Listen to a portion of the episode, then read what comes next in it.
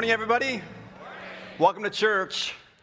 Little organ music kind of gets you in the mood for church, right? It's awesome. Good to see you today. I'm glad you're here. You want to have a little celebration? Okay, I'm going to celebrate with all six of you who cooperated with me right there. No, so uh, in case you're a guest, I'm going to bring you up to speed with where we are. And uh, you who are Lakesiders and been with us for the last couple of months, at least, you kind of know what we're talking about. What, it's, it's a day to celebrate our next 10 journey that we've been on for the last several weeks together. Uh, as a church, we've been on this journey trying to figure out how do we bless the generations that are coming behind us. And particularly, let's, let's focus on the next 10 years and see if we can bless the people around us and around the world over the next 10 years. So we put out this thing uh, where we're saying, let's, let's give an offering and let's make a commitment to give our offering. So Three weeks ago now, I think it was, we gave our first fruits offering and we announced that, you know, I don't know, the next week or something. And, you know, you know what came in that first week. Today, I want to tell you what our commitments are. We've been collecting those up and collecting those up, and we've been making these commitments. Before I tell you the, the total of those, the, with the consultant we've been working with to help us get this whole project ready uh, has given us some feedback about these commitments. He said the, the the scope of the number of Lakesiders, the percentage of Lakesiders who are involved in this process is higher than he's seen in any church he's worked with in the last five years. That's, yeah, it's really, really cool. So I'm very excited about that. So let me, uh, let's put these up here and let you just kind of see. So our total commitments for these projects is just under $3.5 million. Like, that's amazing. That is really amazing. And some of you go, yeah, yeah, but I think the goal was $4.5 million. So? I mean, right? I'm like, if we had not set on this journey, we'd be, we wouldn't be at $3.5 million. And who knows what the Lord's going to do over the next three years, right? So it's amazing. Let me show you how this breaks out. So, our global impact, the, uh, we are just under a million dollars for that. That fills that whole bucket up, virtually fills the whole bucket up. So, that's very good. Yeah, you want to clap for that? That's good. That's like that. Our protege program, there is about half a million dollars in that fund in, in commitments. And so that's, again, you know, our goal was a million dollars for that, but you can train a lot of young people for half a million dollars, right? It's going to be great. And then our uh, ministry freedom debt reduction bucket uh, is $21,000 short of the $2 million we need to pay off the debt on the block. Wow. Right? Right. It's awesome. I mean, I mean, one of you could just write a check this morning and finish that one up. Okay, just, just kidding, no pressure. So I just think that's amazing. And I, just, I have to tell you, as one who gets the privilege, or some of you might say the responsibility to stand up in front of the church and to say, here's where we're going, here's what I think God has called us to. Let's all get on board on this together. It's a little risky from my perspective, right? Because I can stand up here and do all this stuff, and then, you know, everyone goes, I don't want to do that. But to be able to say, look, there's a, a huge um, portion of Lakesiders who jumped in on this at various levels, you know, and we've got people that have signed up to, to give resources. We've got people who have signed up to pray for us. Really amazing. And I just want to say thank you to you for that process that you've been journeying on with us so far. And then I'm looking forward to seeing what God does among us and through us over these next three years. I think it's going to be very, very exciting. And I'm very encouraged by what God's doing among us these days. Really, really cool. So thank you for that. Let's have a prayer and then we're going to look into Scripture okay? Father in heaven, thank you for your goodness to us. You, you are always good. You are always amazing. Your grace is always amazing grace. And so thank you for that. Lord, thanks for uh, the generosity you've unleashed through your people here at Lakeside. I pray for everyone who's made a commitment, whatever that commitment looks like, that you would bless them in that journey. And over these next three years, keep your hand on us, keep your face turned toward us and pour out your blessings on us, Lord. And may we be able to follow through on the commitments we've made so that these um, ministries and programs and projects that we're working on, that they would come to fruition, Lord. Lord, we love you. We want to serve you faithfully in this and in all the other things you call us to. So give us your grace and your blessing, we ask through Jesus. And now, as we look into your word, open our hearts to you and open your heart to us, Lord. Thank you. Amen. All right. So last week we talked about this whole idea of moving from the kids' table to the adult table. And the natural, normal, healthy response of a child is to say, When can I move? Right? No child wants to stay at the kids' table forever. There are adults who want to move back to the kids' table, but mostly children, when they're healthy and normal, things are like, okay, I want to move someday to the adult table. And that's the same with a healthy spiritual life. You start off at the kids' table, you start off immature in your faith, and there's nothing wrong with that. We all start, when you're born again, you're born again as an infant in faith. And then at some point you move, or in the, you're in this process of moving toward adulthood spiritually, toward maturity, spiritually speaking. And so I've been kind of thinking about that. We're going to take that track a little farther today and talk about some other areas or aspects of spiritual maturity. But I've been thinking about my own childhood a little bit, and, and uh, vacation time is coming up. You know, pretty soon, a lot of you guys are probably starting to think about vacations and things. And so I've been thinking about my vacations. And I started thinking about vacations when I grew up. And I, I hadn't really thought about it before, but I don't think I stayed in a hotel until I was in college or later. I didn't, my family didn't have a lot of money when I was growing up, and so when we, were, when we went on vacation, we camped. And sometimes we went a little bit of a distance, and sometimes not very much distance at all, but we camped. Sometimes we camped in the backyard. That was vacation for us, you know, and, and that's all cool, but I didn't get to stay in a hotel. It wasn't until I was an adult that I got to stay in some hotels, and I have stayed in a variety of quality of lodging, even in hotels, right? I have stayed in the Jumping Frog Inn in Angels Camp. You know, I think, I think they usually rate like hotels like by stars, you know, four stars, three stars. This is a four frog hotel okay? Like in the room, I'm sure. It's like this was, this was, you know, not all that cool. And I've stayed in really nice hotels. You know, I've stayed like in, in the Philippines when Donna and I were there and our daughter was born there. My parents, who somehow got money after I left the house, not before, they came over and like, hey, let's stay in the Intercontinental Hotel. Like, yeah, that sounds great. So, you know, I've stayed in this wide array of accommodations. What's really interesting is when you go back to turn your key in or check out or whatever, a question that they very often ask you at the front desk is How were your accommodations? They want to know was it nice? Was it comfortable? Did it, was the room adequate for you? How were your accommodations? I think that would be a really helpful question for Christ followers to ask themselves. For churches to ask ourselves, How are your accommodations? Now, that doesn't mean anything to you yet, so let me, let me open Scripture up with you. Let's look at Scripture, and then let's just go back and take that question and see if that relates to what we're talking about. If you have your Bible with you, why don't you open up to 1 Corinthians chapter 5. We're making our way these days through Paul's first letter to the Corinthians. It's a group of Christians who lived in this town of Corinth, about 50 miles west of Athens. And uh, Paul, they had a lot of trouble in their church, and Paul was writing to kind of address some of these issues that they were facing in their church. And so we're going to read today a couple different passages, but we're going to start in 1 Corinthians 5, uh, verse 1. Here's what Paul says It is actually reported that there is sexual immorality among you, and of a kind that even pagans do not tolerate. A man is sleeping with his father's wife, and you were proud. Shouldn't you rather have gone into mourning and have put out of your fellowship the man who's been doing this? For my part, even though I'm not physically present, I am with you in spirit. As one who is present with you in this way, I've already passed judgment in the name of our Lord Jesus on the one who's been doing this.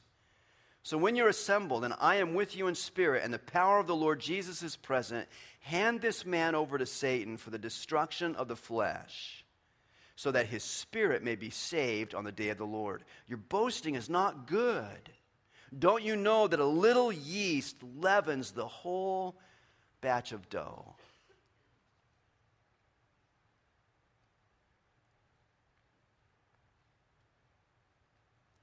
Paul says the Corinthians were accommodating sexual immorality.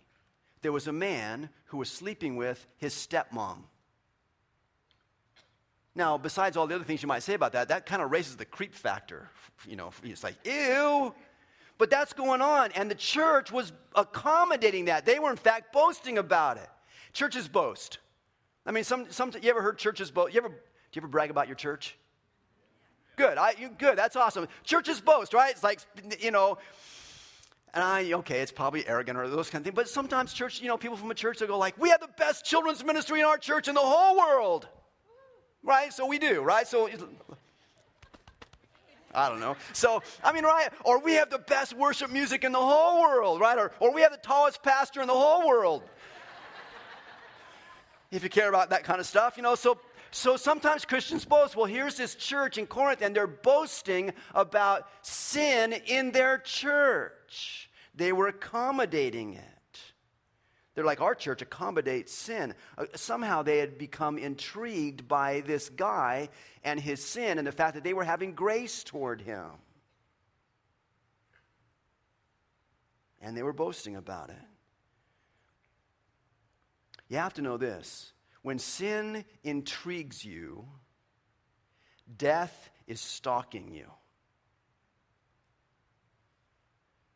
We we play pretty casually with sin sometimes. We neglect the idea that a little yeast leavens a whole lump of dough. And we play sort of casually with sin sometimes. When sin intrigues you, which is what temptation is, when sin intrigues you, death is stalking you because sin kills everything it touches.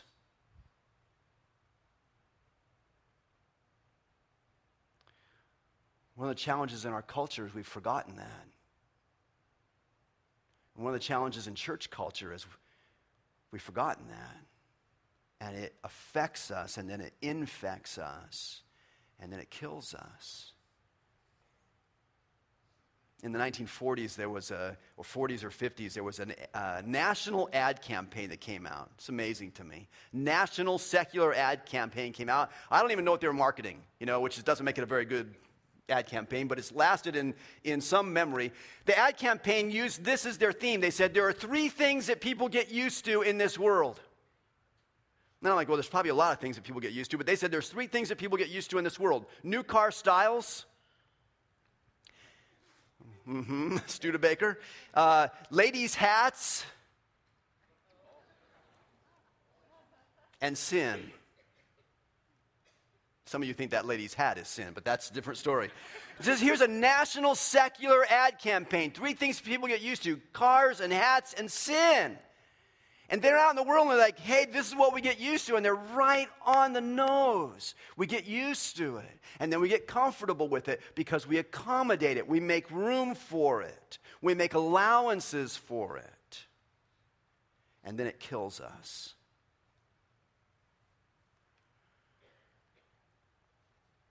the Corinthians were boasting about this man who was sleeping with his stepmother. They were making room for him. They were adapting to him. They said, "We have, we have grace. We, you know, that's, isn't that what we're supposed to do? Is we're supposed to have grace?" And they were accommodating this man. It's a misapplication of grace. It's weird because church is all about grace. I mean, Lakeside Church, I think it's all about grace. It's all about this, this idea that by grace we have been saved through faith, and that not of ourselves, it's a gift from God. It's grace. We sing, This is amazing grace. We go, Amazing grace. How sweet the sound. It's all about grace. But grace can be misapplied.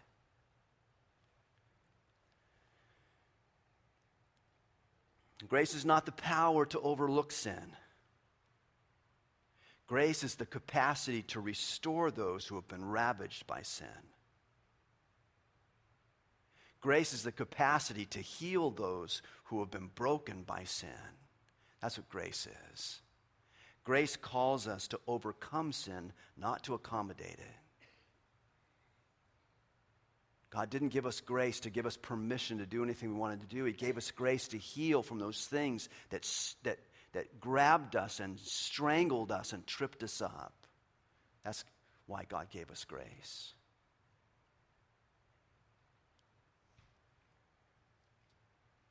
Paul says, I've already judged this man. I'm not even with you. I'm with you in spirit, and Jesus is with you in spirit. And so I've already judged this man. And some of you go, No, no, no. I know Jesus' teaching. You're not supposed to judge. And that's what the people in Corinth were saying about this man. It's like, Well, we're not supposed to judge. Jesus said, Do not judge, lest you be judged yourselves. We're not judging. And Paul the Apostle says, I've already judged him. So was Paul breaking Jesus' rule?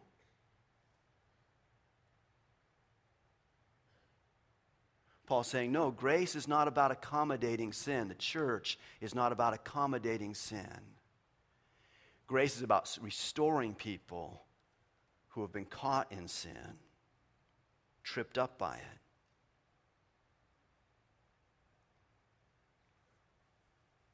Paul says, I've already judged it. And he would ask us for ourselves. You don't have to worry about other people around you. I'm not even asking you to worry about other people around you. I'm just asking you to ask this question. I'm asking myself this question Where in my life am I accommodating sin?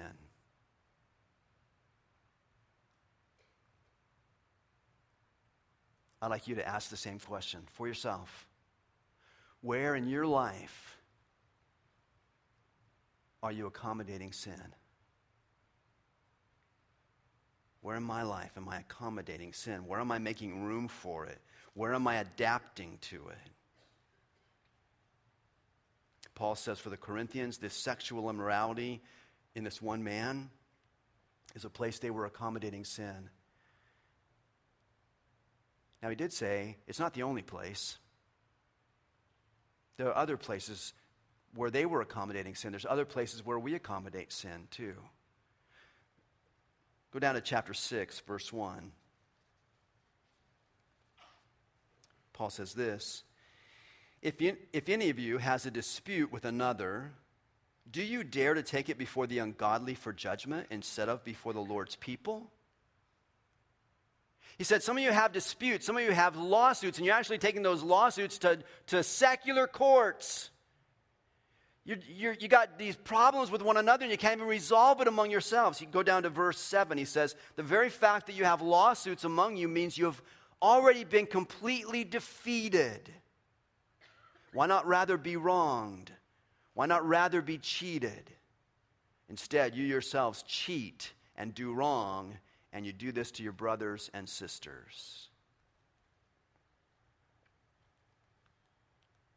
There are various ways we get tripped up by sin. Sometimes it just means we have a broken relationship with someone else in the church family.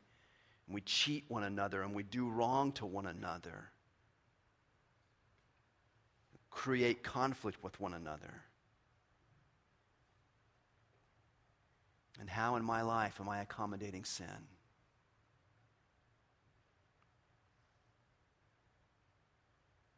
Sometimes we highlight things like sexual sin. We go, that, those are the only ones that matter. But there are other sins that intrigue us as well. There are other sins that captivate us as well. And Paul writes a list of those in verse 9. He says this Or do you not know that wrongdoers will not inherit the kingdom of God? Don't be deceived. Neither the sexually immoral, nor idolaters, nor adulterers, nor men who have sex with men, nor thieves, nor the greedy, nor drunkards, nor slanderers, nor swindlers will inherit the kingdom of God. And that is what some of you were. But you were washed, you were sanctified, you were justified in the name of the Lord Jesus Christ and by the Spirit of our God.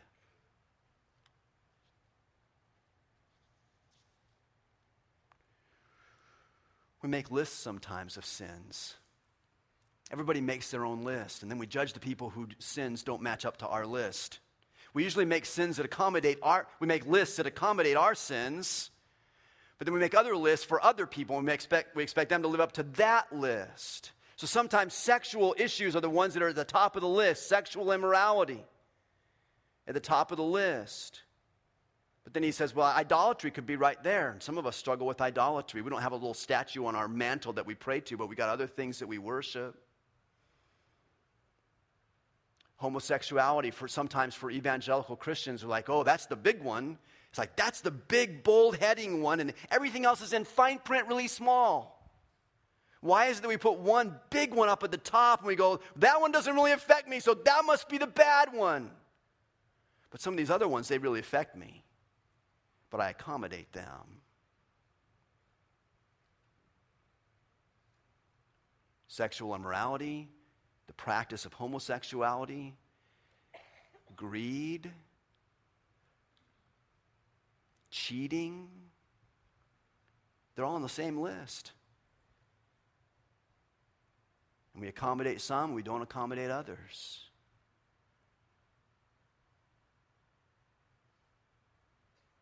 What Paul's trying to get us to think through is not to accommodate any of those, not to make those com- any of those comfortable for us in our own lives. Stealing, cheating, gluttony is not even on this list, but it's on other lists.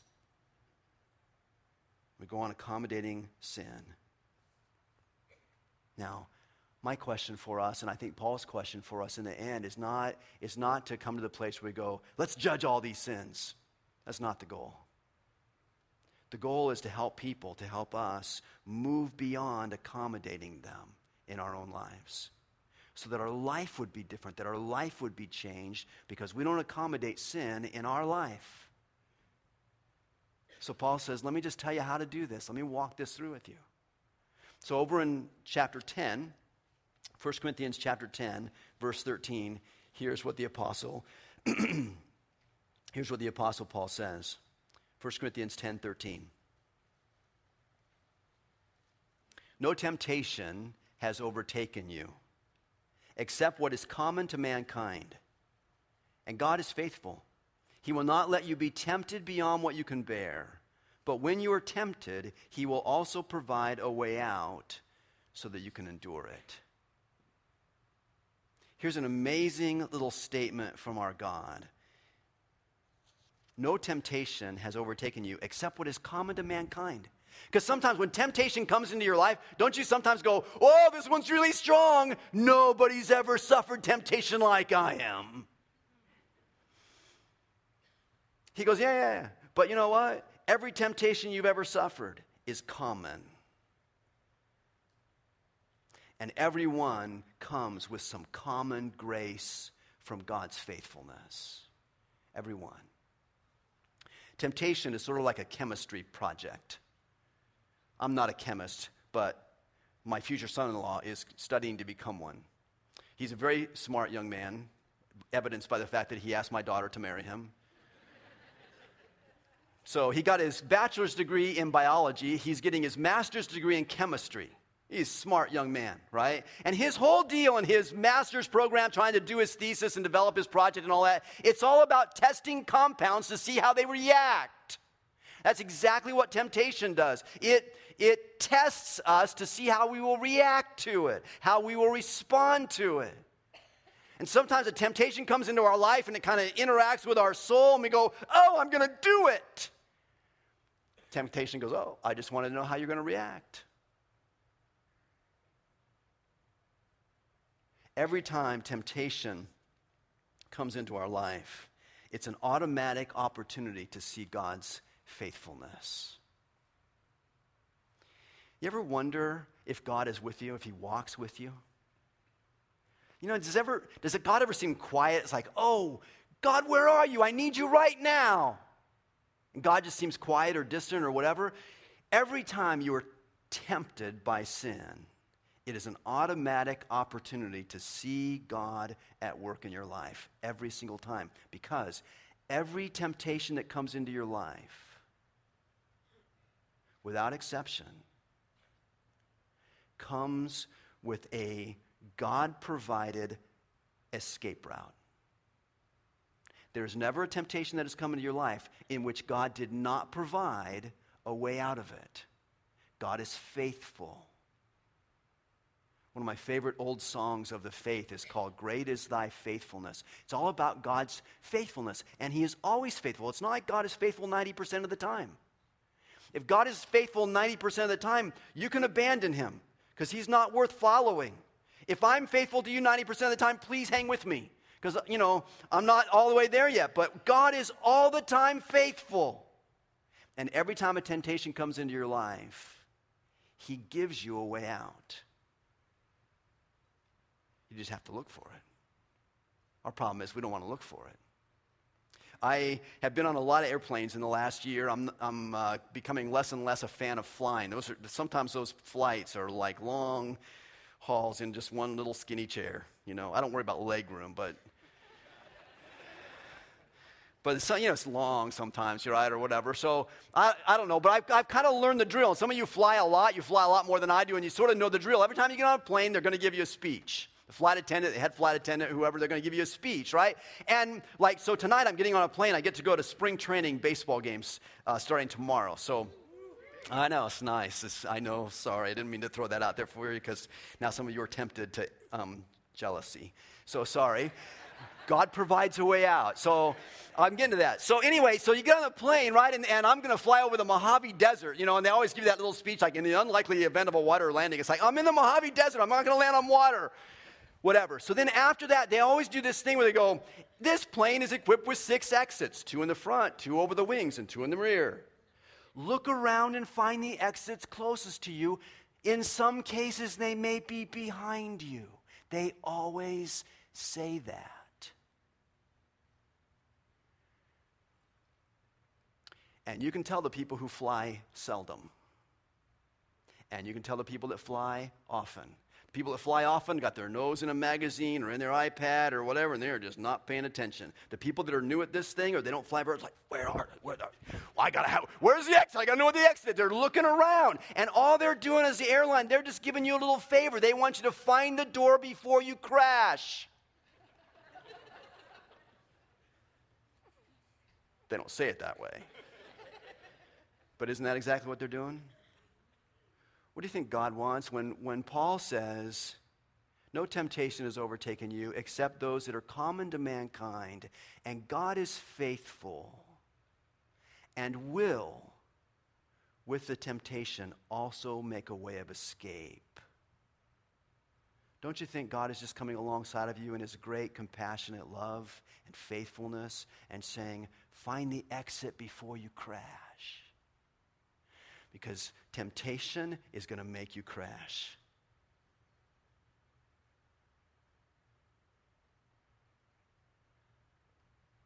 Every one of us knows way too many stories of people who have succumbed to temptation and didn't find the exit and crashed.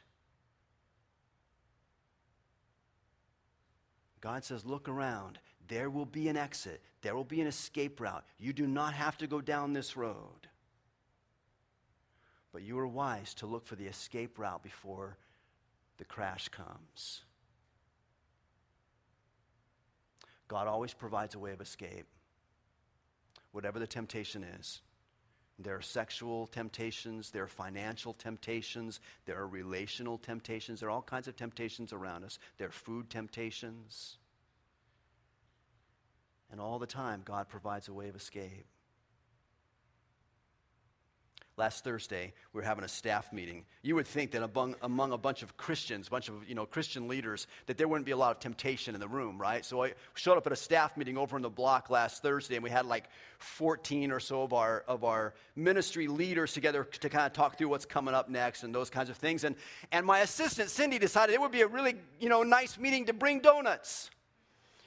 So I walked in the room. I was completely un- unsuspecting. I, you know, we don't usually have donuts in these meetings, so I'm unsuspecting. I walk in. There's two pink boxes on the table. I know what those are. I just casually was happening to walk by, and I, I, I noticed that there was a, uh, an apple fritter in the donut box. And then I saw Sean Miller grab it and eat it. I'm like, come on, man! I, I, love apple fritters. Those are those are like the best donuts ever. I just, I'm now I want one. And I, and I, I, there was another one in the box. Now, I didn't want to seem too gluttonous or anything, so I just, I, I had to step out of the room for a minute and to get ready for the meeting. So I stepped out, came back in, and was talking to another one of our staff members, and I noticed that the apple fritter was still in the box. And uh, I thought, I'm not going to have the whole thing. I'm just going to have half. Half a fritter is better than no fritter at all. So I picked up a napkin. I was going to break it in half, and I'm talking to this other staff member, and I thought, oh, I better have two napkins because, you know, you don't want to put your finger on one half, you know. So I'm trying to be nice about it and got these two napkins, and I'm talking to this other staff member. When I looked back, the fritter was gone. It was, I looked up, and there's Doug Roush with a fritter in his mouth. And now I realize looking back, God always provides a way of escape. Doug Roush with the fritter.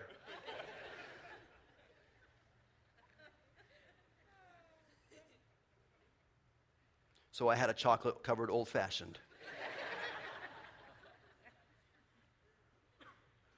I had the whole thing. There goes my gluttony for the day. Man, I had the whole thing. And I was only going to have half, and I missed the exit. Now, one donut probably was not going to change my life.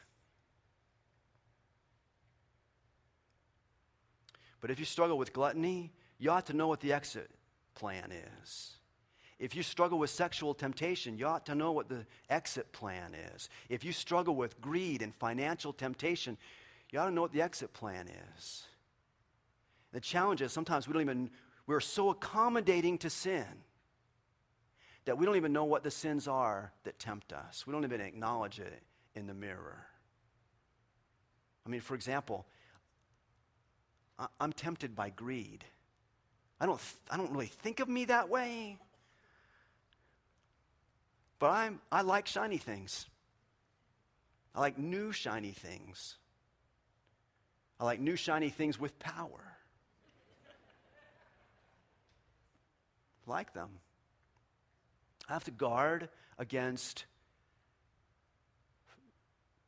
money temptations in my life, greedy temptations in my life. I, I am tempted by food. And some of you, I know you, you go, you, you don't look like it. It's like, that's because I learned this one a long time ago. It's like, I have to, I have to watch for that exit door. In fact, I, now that I'm confessing, I could, every one of those temptations grabs me. And I've had to learn in my life to find the exit route. I'm still learning to look for the exits when I get on the plane. There are things that God has given in your life where there are exit routes attached. Every temptation that comes into your life, there is an exit route attached. One of my food temptations was solved by my wife. I have a fondness for ice cream. Peppermint, particularly, which they've had in the store for like six months this time. It's like, it's fantastic. Years ago, my wife bought these bowls. We had some friends come over uh, a while ago, and were, we were having dessert together, ice cream together, and they looked at our bowls, and my friend called it, she said, Wow, you have gluten free bowls. yeah, we've got these little tiny dishes. You can only smash so much ice cream into that dish before it's full. You know, maybe, the, maybe God's exit ramp for you is in the cupboard. Or maybe the problem, maybe the temptation for you is not in the cupboard at all. It's not in the pantry at all. Maybe the temptation for you is on a computer screen. There's a little exit route called the exit button. It's usually in the top right corner, sometimes maybe the top left corner. It's a little X with a square around it. Click it. Learn, you should practice clicking that. Men, some of you guys, you should practice clicking that because you get down the road in your computer in some places you ought not to be. And that temptation is testing you to see how you will react to it. And God has provided a way of escape. And if you would look in advance before the plane crashes, it would be to your advantage. Maybe it's financial temptations for you this whole project we did with Next 10, and we get pushed back, you know, on those kind of things, like, oh, you're talking about money again? It's like, you know, one of the advantages, this was not part of why we did this, but you know one of the advantages of doing a campaign like Next 10? When I unleash generosity in my life, it breaks the grip of greed in my heart. There's an advantage. That's an escape route for me. If you find that greed is a challenge for you, then pry your little fingers off those dollars and give it to somebody else. Because that process is an escape route that God has made for you to release greed from your heart.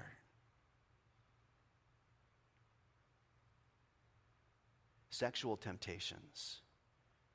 For those of you who are married, particularly, God has already given you an escape route. It's called marriage. Make that marriage the healthiest it can possibly be. Because that's a tool, an escape route from sexual temptation. Every temptation that comes along is common to mankind. And God has provided a way of escape faithfully every time if we will use it. What in your life, where in your life are you accommodating sin?